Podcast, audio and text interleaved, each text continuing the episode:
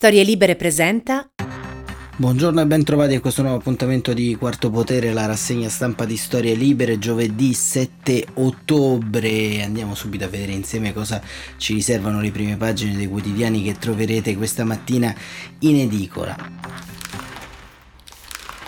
Innanzitutto ieri c'è da fare una premessa, abbiamo intitolato la nostra puntata La reazione. La reazione eh, quella di eh, Matteo eh, Salvini nei confronti del governo Draghi e la reazione per gli scarsi risultati elettorali conseguiti in questa tornata delle elezioni amministrative. Rimangono ancora in ballo Roma e Torino, ma la netta sensazione è che eh, diciamo poco possano i candidati in campo rispetto anche al clima di disgregazione che si sta respirando in queste ore. Ma invece c'è stata nella giornata di ieri eh, la reazione opposta del Presidente del Consiglio Mario Draghi che ha in qualche modo non solo archiviato le richieste di Matteo Salvini rispetto a una eh, revisione della riforma del catasto e della riforma del fisco, ma strutturalmente ha cercato di ributtare la palla diciamo nel campo eh, ovvero della realtà delle riforme e del eh, funzionamento dello Stato. Morale della favola Salvini eh, si è ritrovato in una eh, solitudine quasi desertica e in questa solitudine desertica raccontano un po' le prime pagine di oggi. E iniziamo proprio dal quotidiano La Repubblica diretto da Maurizio Molinari che ha un Titolo molto eloquente: Salvini sbatte su Draghi. Il Premier non si piega ai diktat del segretario della Lega, la nostra azione non può seguire il calendario elettorale. Brunetta, se Matteo strappa, si ritrova da solo. Il Carroccio fa retromarcia e vota insieme alla maggioranza sulla Nadef. Eh, poi c'è una diciamo, notazione su quello che sta accadendo invece nei riposizionamenti proprio per i ballottaggi. Carlo Calenda, leader di azione, dichiara sceglierò Gualtieri, Letta a Conte, decidete conquistare.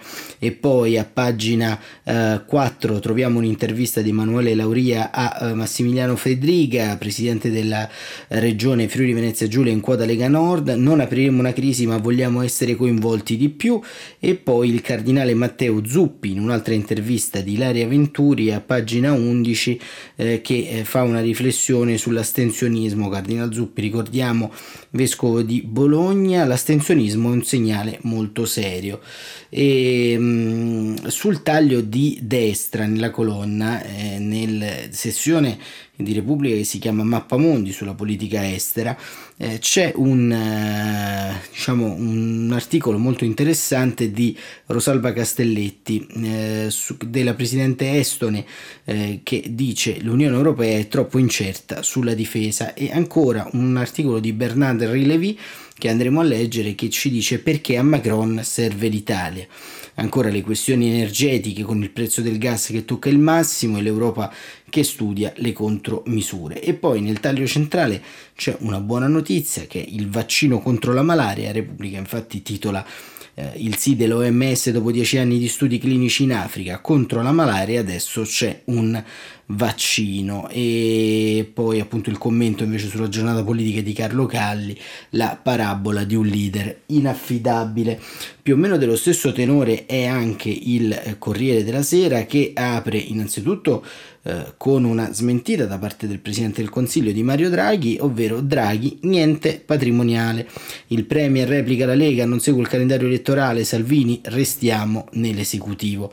E poi ancora anche il Corriere della Sera dedica un approfondimento a pagina 35 con Francesca Basso alla guerra del gas, volano i prezzi, mossa di Putin e, eh, e offre poi invece il punto di vista del Corriere di Luca Zaia, lotta e governo, siamo come gemelli siamesi, un'intervista di Cesare Zapperi a pagina 5 e poi c'è l'intervista interessante che andremo a leggere a Goffredo Bettini di Maria Teresa Meli, possiamo dire un grande classico del giornalismo politico italiano, l'intervista di Bettini dopo le elezioni a cura di Maria Teresa Meli.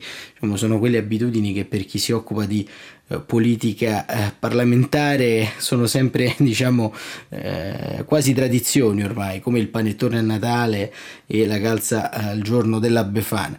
E poi il editoriale sulla colonna di sinistra Europa e Stati Uniti l'Atlantico più largo il ruolo dell'Italia una uh, nota di Franco Venturini e l'intervista poi a pagina 11 invece di Virginia Piccolillo alla Presidente del Senato Barbara Alberti Casellati. Nei progetti dei fondi dell'Unione Europea il Parlamento sarà centrale e andremo a vedere tra poco anche questa. E poi Massimo Gramellini nel suo caffè parla di Donna Rachele. Chi è Donna Rachele? Donna Rachele è Rachele Mussolini che è la prima eletta a Roma nelle liste di Fratelli d'Italia e eh, diciamo eh, Rachele Mussolini, figlia di Romano Mussolini, eh, diciamo si è più volte espressa anche qui con toni abbastanza eh, neutrali sul fascismo, dicendo un discorso molto lungo, il 25 aprile festeggiò San Marco, insomma quel corollario classico del non sono fascista ma e l'analisi un po' di Gramellini la fa intorno alle sue parole e forse diciamo che vale più di questa più di mille elezioni e di mille parole su di Giorgia Meloni sulla transizione verso un partito diciamo antifascista tra virgolette vale molto di più vedere che la prima eletta a Roma con più di 8.000 preferenze in caso di vittoria di Michetti con un assessorato pesante è Rachele Mussolini in Germania in altri paesi insomma non sarebbe mai stato permesso diciamo che eh, la famiglia di un dittatore sanguinario potesse non solo partecipare al consesso democratico ma quantomeno farlo con lo stesso cognome insomma però siamo in Italia e come dire, le tradizioni si rispettano anche qui. E il Fatto Quotidiano invece sceglie un'apertura che riguarda eh, appunto le dinamiche interne al centro-sinistra perché eh, apre con Ulivo o ammucchiata il PD ritorna al peggiore passato. Letta imbarca Calenda e Renzi. Conte dice no.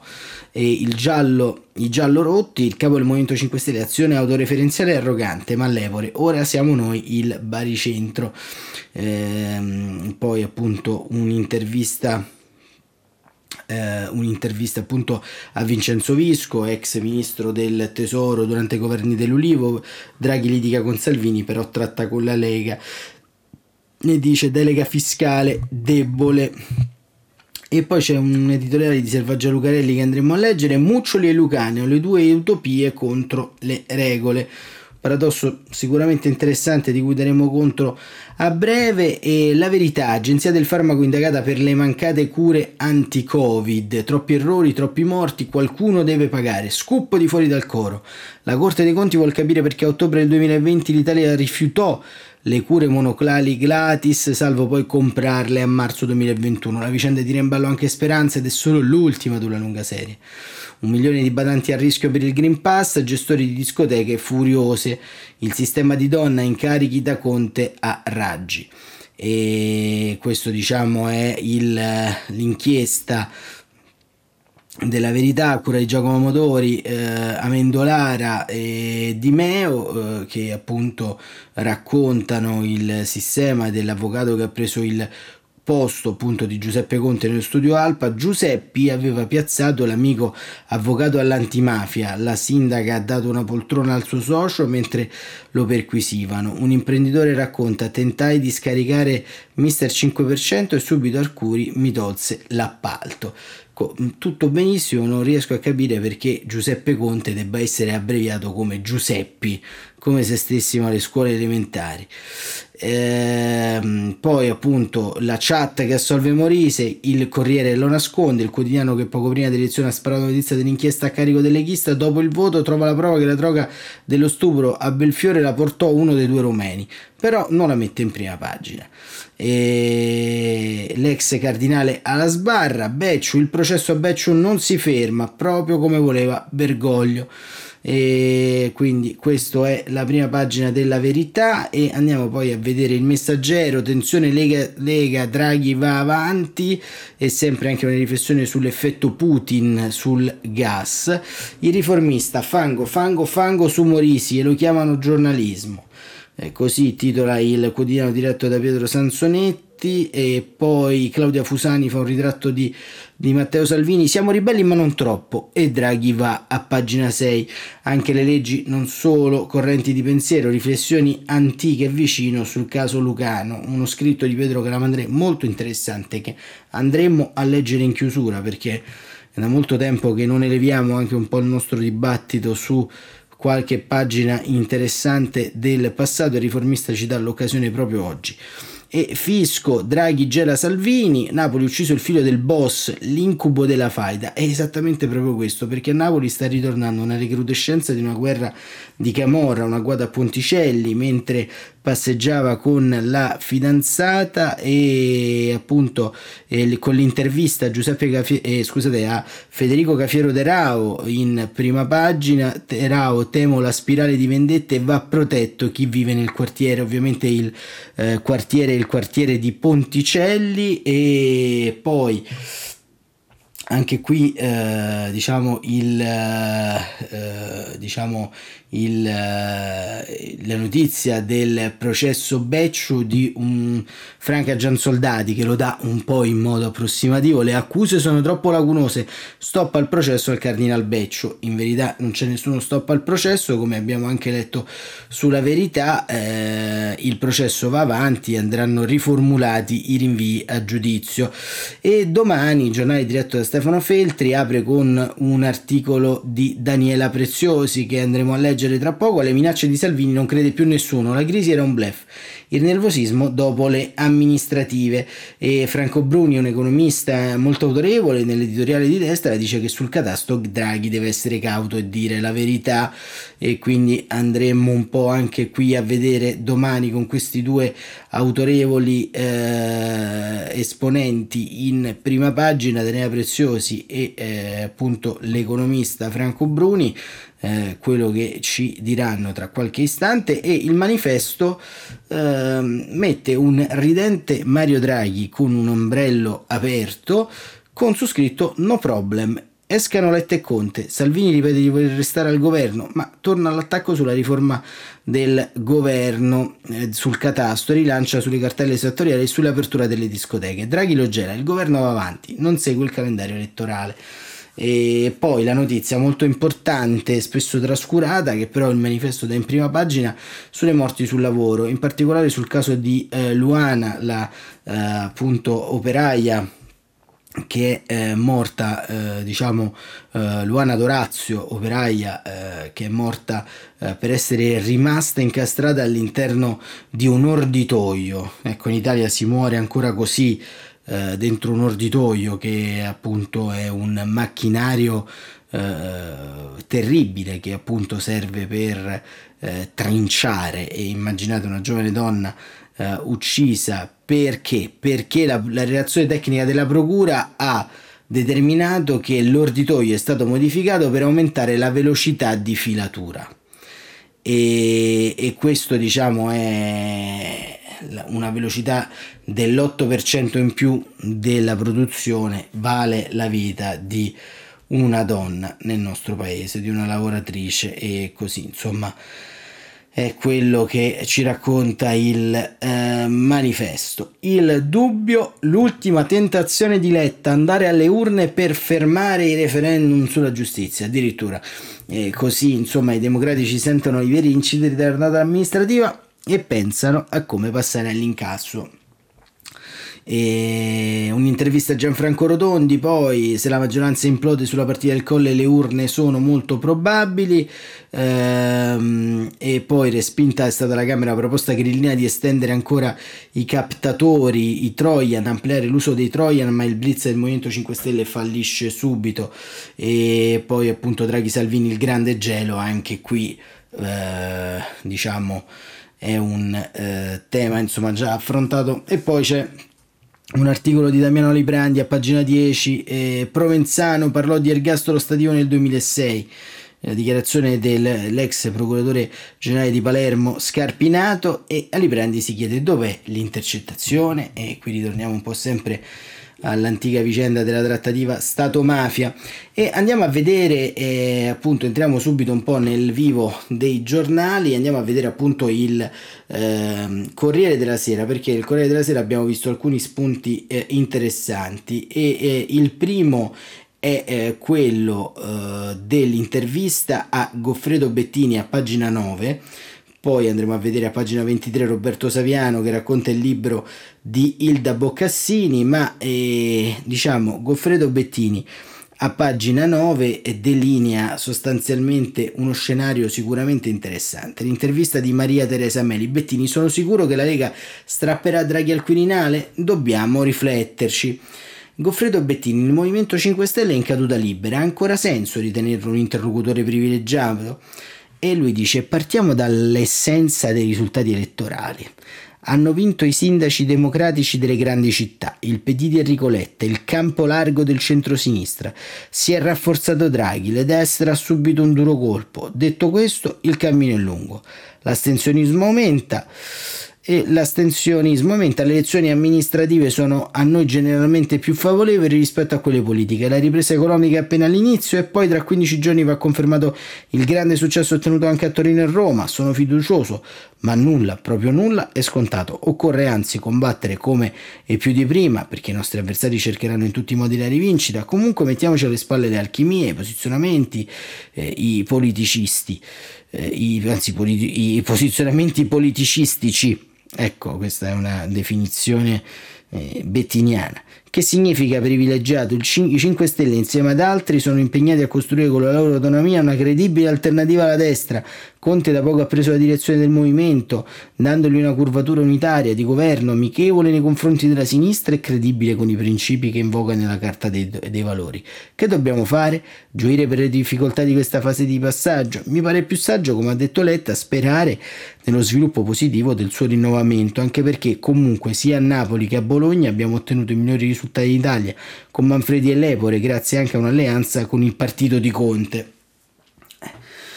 Carlo Calenda a Roma ha superato il PD, chiede Bettini, e non fareste bene a guardare a quell'area? Noi guardiamo a tutte le forze democratiche. Il voto conferma che un PD supponente isolato perde, mentre un PD arioso, dinamico e politicamente dialogante e unitario vince e difende anche meglio le sue idee. Questa ispirazione dopo la sconfitta del 2018 guidò il gruppo dirigente di Zingaretti e infatti, nota del, diciamo, della voce della rassegna stampa, abbiamo visto come è finito. E Letta l'ha ulteriormente sviluppata. Il rafforzamento di un'area liberale di centro, di cui hanno parlato più volte Calenda, Renzi, Bentivogli e altri ancora, come dico da almeno due anni, non è solo auspicabile, ma indispensabile per vincere contro la destra. Ecco, ma Conte dovrebbe fare primo appello pro PD prima dei ballottaggi, ma eh, parlo di Roma che è la madre di tutte le battaglie. Non vanno fatte forzature. La Raggi è stata tenace ha ottenuto risultati di buona resistenza. Per Calenda c'è stato un successo importante e chiarissimo, occorre comprendere bene le ragioni di, di, chi non ci ha votato, raccogliere le giuste proposte che appaiono positive. Conte ha già dichiarato una preclusione verso i candidati della destra, Renzi ha detto che voterebbe Gualtieri, Calenda sta interloquendo, nel frattempo è arrivata anche diciamo, la nota di Carlo Calenda di appoggio a Gualtieri, c'è un clima potenzialmente positivo, fondamentalmente rivolgersi a tutti gli elettori con l'autonomia del nostro candidato e la qualità del suo programma. È ragionevole pensare che gli elettori democratici al primo turno sono andati divisi attorno a tre candidature diverse e si possano riconoscere quindi in Gualtieri, un democratico europeista che ha dimostrato di saper governare in Italia e in Europa e diciamo eh, chiede se Letta sarà candidato premier Maria Teresa Meri Letta in sei mesi è cresciuto enormemente nella considerazione del paese. Deciderà con libertà come procedere. Mi pare tuttavia che rimanga con i piedi ben piantati a terra. Questa volta mi pare possa stare sereno per davvero e ecco e dopo questa affermazione fossi Enrico Letta mi inizierei veramente a preoccupare. Ma eh, andiamo avanti perché eh, sul Corriere c'è anche l'intervista alla Presidente del Senato Barbara Alberti Casellati, Maria, scusate, Maria Elisabetta Alberti Casellati e un'intervista di Virginia Piccolillo e perché? Perché sarà la Presidente del Senato ad aprire il P2O, ovvero il settimo summit dei presidenti dei parlamenti del G20, che quest'anno avrà un titolo ambizioso, eh, Parlamento per le persone, il pianeta e la prosperità organizzato in collaborazione con la Camera dei Deputati e questo evento vedrà la partecipazione del Presidente della Camera Fico, del Presidente del Consiglio Mario Draghi, ma eh, anche della Speaker della Camera dei Rappresentanti degli Stati Uniti Nancy Pelosi e del Presidente dell'Unione Interparlamentare Duarte Pacheco, tanti temi da discutere, eh, ma si partirà proprio dalla criticità post pandemia e ehm, la collega Virginia Piccolillo chiede alla eh, Presidente del Senato, Presidente Casellati, i parlamentari eh, avranno un ruolo importante nel dopo Covid e per la ripresa de, eh, con cui contribuiranno i fondi del piano nazionale. E quale dice il PNRR sarà l'occasione per il Parlamento di recuperare pienamente la sua centralità e di far eh, rientrare nei binari costituzionali il procedimento legislativo. Alle Camere infatti è attribuito un ruolo strategico per la ripresa economica. Eh, siamo e, appunto, e appunto questo ruolo strategico dice la Casellati di controllare che le riforme per la ripresa economica siano attuate promuovendo anche una semplificazione legislativa che aiuti famiglie, imprese e amministrazioni locali a non essere soffocate da burocrazia. Eh, lei dice, eh, la Piccolillo presiderà il G20 dei parlamenti, che cosa si apre oggi a Roma e che cosa si aspetta?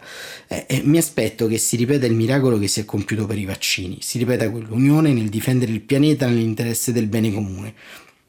È chiaro che esiste un solo pianeta e che non ci sono alternative. E beh, fin qua. La pandemia quali effetti ha avuto sui parlamenti? Ha dato una coscienza molto più profonda di come la democrazia o passa dal Parlamento o è sospesa. Il Senato italiano non si è fermato mai e ha scelto di proseguire il lavoro in presenza anche nei momenti più acuti della pandemia, mentre alcune assemblee hanno risposto con il voto a distanza. E sono nati anche interrogativi, questa è una domanda molto importante di Virginia Piccolillo, sui decreti degli, sull'abuso e sull'abuso dei decreti, dei, dei decreti legge. Lei cosa ne pensa? Il problema esisteva già prima, la pandemia se vai lo ha aggravato. Purtroppo, specie durante il lockdown, l'esigenza di governare si è tradotta nell'urgenza di legiferare. Il ripetuto ricorso ai decreti legge, che nelle intenzioni dei costituenti deve avere natura eccezionale, ha marginalizzato il ruolo delle Camere, mettendo a rischio la democrazia rappresentativa. I parlamenti sono la casa dei diritti. Le parlamentari in Afghanistan subiscono, come altre donne, una grave lesione dei diritti, chiede Virginia Piccolillo, del P20 si leverà una voce forte in loro difesa? Sì, è indispensabile che ciò accada. È un altro miracolo del G20 e dei parlamenti deve compiere. Non siamo all'anno zero, negli ultimi vent'anni abbiamo imparato a conoscere e amare un'intera generazione di giovani afghane, cresciute libere insieme alle loro madri che hanno combattuto per vedersi riconosciuto il diritto a essere artiste, imprenditrici, sportive, insegnanti, giornaliste, magistrati e parlamentari. Dobbiamo dare loro voce, aiutarle perché l'influenza dell'estremismo e del fanatismo sulla politica non può mai travolgere il nucleo dei diritti fondamentali della persona umana. E con tutte queste buone intenzioni inizierà anche qui il, diciamo, il eh, summit del, del G20, ma in Europa non tira una buona aria e lo dimostra anche eh, quello che appunto ci racconta Paolo Valentino inviato a Vienna sull'Austria, ovvero Kurz finisce sotto inchiesta, il primo ministro eh, appunto avrebbe Sebastian Kurz, 35 anni, cancelliere austriaco, avrebbe usato i soldi pubblici per falsi sondaggi.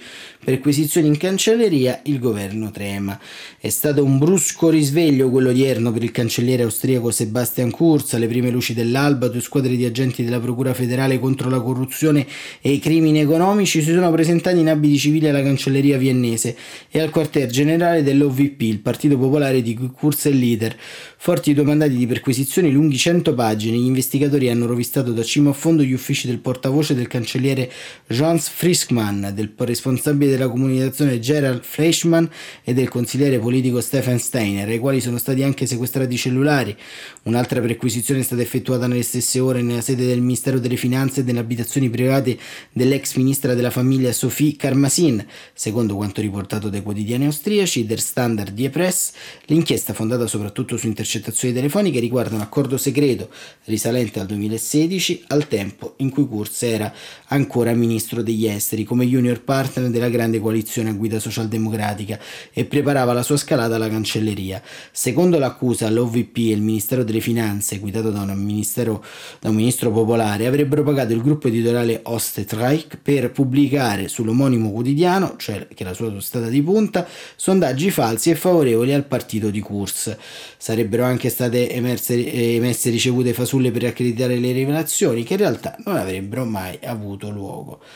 E questo è quello che ci racconta Paolo Valentino dall'Austria. E, mm, Ancora eh, questo appunto è il, eh, diciamo, eh, il punto un po' che tiene il Corriere della Sera e poi Roberto Saviano, sempre sul Corriere, chiudiamo con lui questa lunga pagina del Corriere della Sera, pagina 23 ci racconta eh, il libro di Ilda Boccassini che esce in questi giorni per Feltrinelli, La stanza numero 30, libro autobiografico di Ilda Boccassini, ex procuratore aggiunto al Tribunale di Milano. Eh, Roberto Saviano scrive: Se questo libro avesse potuto essere scritto col sangue, le lacrime, la saliva, le unghie, ciocche di capelli, brandelli di vestiti, vetri d'auto blindata, forchette, ebbene sarebbe stato scritto con ogni singolo elemento di questo elenco. Il da Boccassini ha messo tutto, potrei dire che su queste pagine si è spogliata d'ogni cosa nuda, Dovrei scegliere un termine più preciso, scorticata, perché va oltre la pelle, affronta tutto, lo sceno mondo del potere, il tenero spazio delle alleanze, il romantico slancio degli ideali. Questo libro è il racconto di una donna magistrato che non si è mai sentita davvero comoda nel suo ruolo, in una repubblica malata, ferita e che nei momenti di maggior tensione, così come in quelli di formazione, sempre è stata un irregolare. Certo, essendo un mondo di quasi tutti uomini, si potrebbe pensare a una questione di genere, ma sarebbe riduttivo. Ben presto si accorge che lo spazio del diritto che lei con ogni forza ha voluto occupare quasi mai coincide davvero con lo spazio dei tribunali, delle procure e delle sentenze. Questo toccante memoir si apre a termine accanto a un'Ilda intenta a rimettere a posto le sue stanze piene di lettere e i suoi ricordi.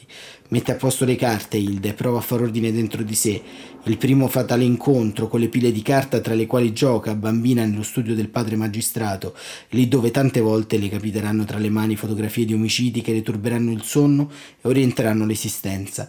La bambina cresce, diventa una donna, Hilda la Rossa, che non risparmia nessuno, nemmeno se stessa. Davanti alla professione è di un rigore inescalfibile. Lei, che come la pianta di agave a cui è stata paragonata una volta in un articolo, resiste caparbia nelle condizioni più ostili. Sì, perché questa dedizione totale alla giustizia, se fosse stata sfoggiata da un uomo, gli sarebbe valsa riconoscimenti e apprezzamenti, ma portata da lei si è trasformata in condanna sociale e delegittimazione, motivo di biasimo e attacchi personali. E questa è un po' l'introduzione di questo lungo articolo di Roberto Saviano su Ilda Boccassini e poi sotto Alfio Sciacca eh, lancia anche una rivelazione di questo memoir Io Giovanni Falcone me ne innamorai e temevo quel sentimento. E che cosa avrebbe riservato il destino a me e a Giovanni se non fosse morto così precocemente? Nel suo libro Il da Boccassini si interroga e svela anche particolari inediti sul rapporto che lo legava al giudice Falcone, giudice istruttore che conobbe negli anni Ottanta e del quale come una ragazzina del liceo subito pensò comunque un figo. Scrive del magistrato ma anche dell'uomo e del fascino che lo circonda. Me ne innamorai, è molto complicato per me parlarne. Sicuramente non si, sentime- non si trattò dei sentimenti classici con cui siamo abituati a fare i conti nel corso della nostra vita, no, il mio sentimento era più alto e profondo. E quindi insomma con questa anticipazione chiudiamo la lettura un po' degli articoli del Corriere della Sera, passiamo alla Repubblica che appunto quest'oggi a pagina 11 eh, ha un'importante intervista al cardinale Zuppi di Bologna che riflette intorno all'astensionismo, un'intervista di Ilaria Venturi e eh, scrive eh, appunto Ilaria Venturi chiede Cardinale come legge la forte disaffezione del voto amministrativo e Zuppi risponde la non politica che si è espressa in tanti modi negli anni passati ed ora l'ho fatto nell'astensionismo va combattuta. Dobbiamo fare in modo soprattutto adesso che torni la passione per la politica. Il primo modo affinché torni è farla bene. Ci vogliono politici che sappiano interpretare il bene di tutti non assecondare le proprie convenienze a incasso rapido. Uno che ci aiuta a credere nella politica è Papa Francesco che ne parla come di una forma di amore. L'esatto contrario dell'interesse personale e della vanità. E un monito che vale per la sinistra in Italia è quello della lotta al precariato, è un problema della politica tutta, poi lo si può affrontare con sensibilità diverse, ci sono alcuni pilastri da consolidare che non possono essere appannaggio solo di una parte perché sono costitutivi. La garanzia del lavoro è uno di questi, non può essere un impegno di tutti dare stabilità a giovani e ai tanti che vogliono arrivare eh, da noi per essere messi alla prova.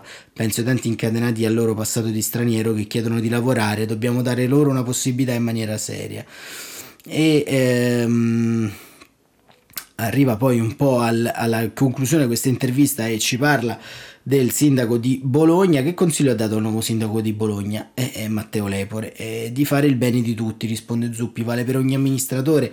Dopo tanta sofferenza dobbiamo insistere su questo, condividere le difficoltà e moltiplicare per ciascuno le occasioni di speranza. E mh, mm, proprio invece sulla pagina di eh, politica eh, estera, oltre appunto anche qui Repubblica prende eh, appunto il eh, diciamo un po' il timone relativamente alla questione che riguarda eh, diciamo le inchieste, anche qui un grande spaccato sul, eh, sull'articolo appunto sul nuovo libro di Ilda Boccassini, ma noi andiamo a pagina 31 di Repubblica perché c'è un intervento interessante di Hernan Bernard Lévy e che il, appunto il filosofo francese eh, Bernard Henri Lévy ci porta al centro un po' della questione delle elezioni presidenziali francesi che sono molto importanti per il nostro paese cerca di vederla eh, diciamo un po' dal suo punto di vista. Dice perché Macron serve all'Italia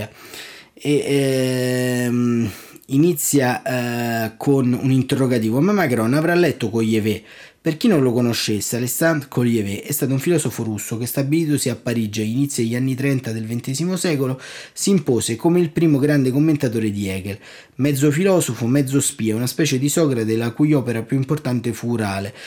Koyev è stato uno dei mh, mm, dominatori occulti del pensiero del XX secolo, il maestro dei maestri. Tra il 33 e il 39, nel suo seminario sulla fenomenologia dello spirito, vide pro, eh, prospettarsi tutto quello che l'intelligenza francese, da Sartre fino a Bataille, eh, contava di più illustre. Si dà il caso che questo strano filosofo imperscrutabile, un po' ciarlatano e sulfureo, che credeva che fosse Stalin e non Napoleone ad incarnare la fine della storia, nel 1945 prese atto della fine della filosofia, entrò al Ministero dell'Economia e si convertì alla politica pubblica. A quel punto divenne quindi autore di un testo poco conosciuto e in verità pressoché introvabile, fino a quando la mia rivista le regole del gioco non, ha, eh, non l'ha esumato nel 91 nella sua primissima versione, l'impero latino. Di che si trattava? Dopo questa lunga premessa di Ben Levy, dice il testo, parte dal postulato che la caduta della Germania nazista segni la fine della storia delle nazioni e aggiunge appunto che eh, diciamo tutto quanto questo va a creare una stabilizzazione differente della seconda guerra mondiale e ad un certo punto l'autore propose alla Francia di gettare le basi di una grande alleanza imperniata attorno a quello che allora si chiamava Mare Nostrum, un'alleanza che avrebbe dovuto estendersi verso la Spagna, in particolare l'Italia.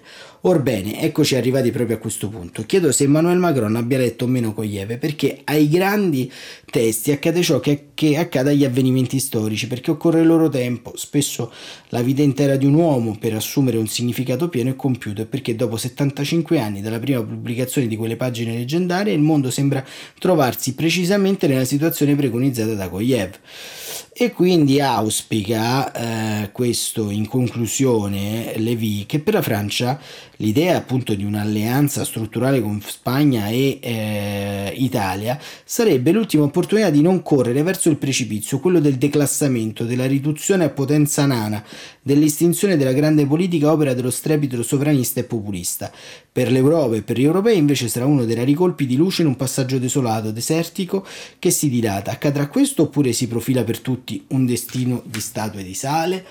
E questo era Erna, eh, Bernard Henry Lévy sulla Repubblica. E mm, andiamo a chiudere invece con eh, una breve citazione di Piero Calamandrei, perché Piero Calamandrei diciamo, è stato uno dei padri eh, del nos- della nostra Repubblica, del nostro eh, discorso pubblico e il riformista, eh, legandolo alla vicenda di Mimo Lucano, eh, ripubblica il discorso in difesa di Danilo Dolci, Danilo Dolci non violento, eh, padre insomma, del pacifismo italiano, eh, ebbe anche lui molti guai giudiziari e Calamandrei scrive, anzi declama, che cosa sono le leggi se non esse stesse correnti di pensiero. Se non fossero questo non sarebbero che carta morta e invece le leggi sono vive perché dentro queste bisogna far circolare il pensiero del nostro tempo, lasciarvi entrare l'aria che respiriamo, mettervi dentro le nostre speranze, il nostro sangue, il nostro pianto, altrimenti le leggi non restano che formule vuote. Ricordate le parole immortali di Socrate nel carcere di Atene? Parla delle leggi come di persone vive, le nostre leggi sono le nostre leggi che parlano, diceva Socrate, perché le leggi delle città possono parlare alle nostre coscienze bisogna che siano come quelle di Socrate, le nostre leggi. E continua. Uh, questo non è un processo penale, o almeno non è quello che i profani si immaginano quando parlo di un processo penale. Nel processo penale il PM concentra i suoi sguardi sul banco degli imputati perché crede di vedere in quell'uomo, anche se innocente il reo, l'autore del delitto, l'uomo che ha ripudiato la società e che è una minaccia per la convivenza sociale. L'imputato è solo, inconfondibile, diverso dagli occhi e dal pubblico da tutti gli altri uomini, isolato dentro la sua gabbia e anche quando la gabbia non c'è, isolato dentro la sua colpa. Ma questo non è un processo penale. Dov'è il reo, il delinquente, il criminale? Dov'è il delitto? In che consiste il delitto? Chi lo ha commesso? Angosciose domande, le quali forse neanche il PM nella sua misurata requisitoria che abbiamo ammirato, non tanto per quello che ha detto, ma per quello che ha lasciato intendere senza dirlo, saprebbe in cuor suo dare una tranquillante risposta. E, e Calamandrei eh, chiude eh, sostanzialmente questo eh, discorso in difesa di Danilo Dolci. Ehm, eh, dicendo eh, qualche giorno fa sfogliando un giornale straniero vi ho letto una notizia dall'Italia che mi ha fatto arrostire c'era scritto a proposito di questo processo di Danilo questo titolo in Italia chi chiede rispetto della Costituzione si nega la libertà provvisoria non è vero, non è vero, signori giudici, diteci che non è vero, permetteteci di dire agli stranieri che non è vero. Con questa citazione appunto di Calamandrei si chiude la rassegna stampa di giovedì 7 ottobre e abbiamo scelto questa chiusa perché? Perché ci sono, come vedete, sempre ancora una volta commistioni tra il dibattito pubblico e il dibattito giudiziario, eh, tra appunto vari processi che si stanno articolando, nuove inchieste nei confronti di Federissimi di Conte. Allora, il grande tema in tutto quanto questo è eh, riusciremo, dopo la reazione di Mario Draghi nei confronti di Salvini, a comprendere che questo scollamento in qualche modo ci rende tutti quanti più deboli, ci rende tutti quanti anche più soli, lo scollamento tra i poteri costituzionali. E chissà che il prossimo Presidente della Repubblica si trovi proprio ad eh, affrontare questa urgenza, l'urgenza di un paese che oltre a non avere più corpi intermedi, forse non ha neanche più un senso comune del pudore e della giustizia. Grazie davvero e ci andiamo a riascoltare domani mattina, grazie sempre per seguirci numerosi e buon proseguimento di giornata.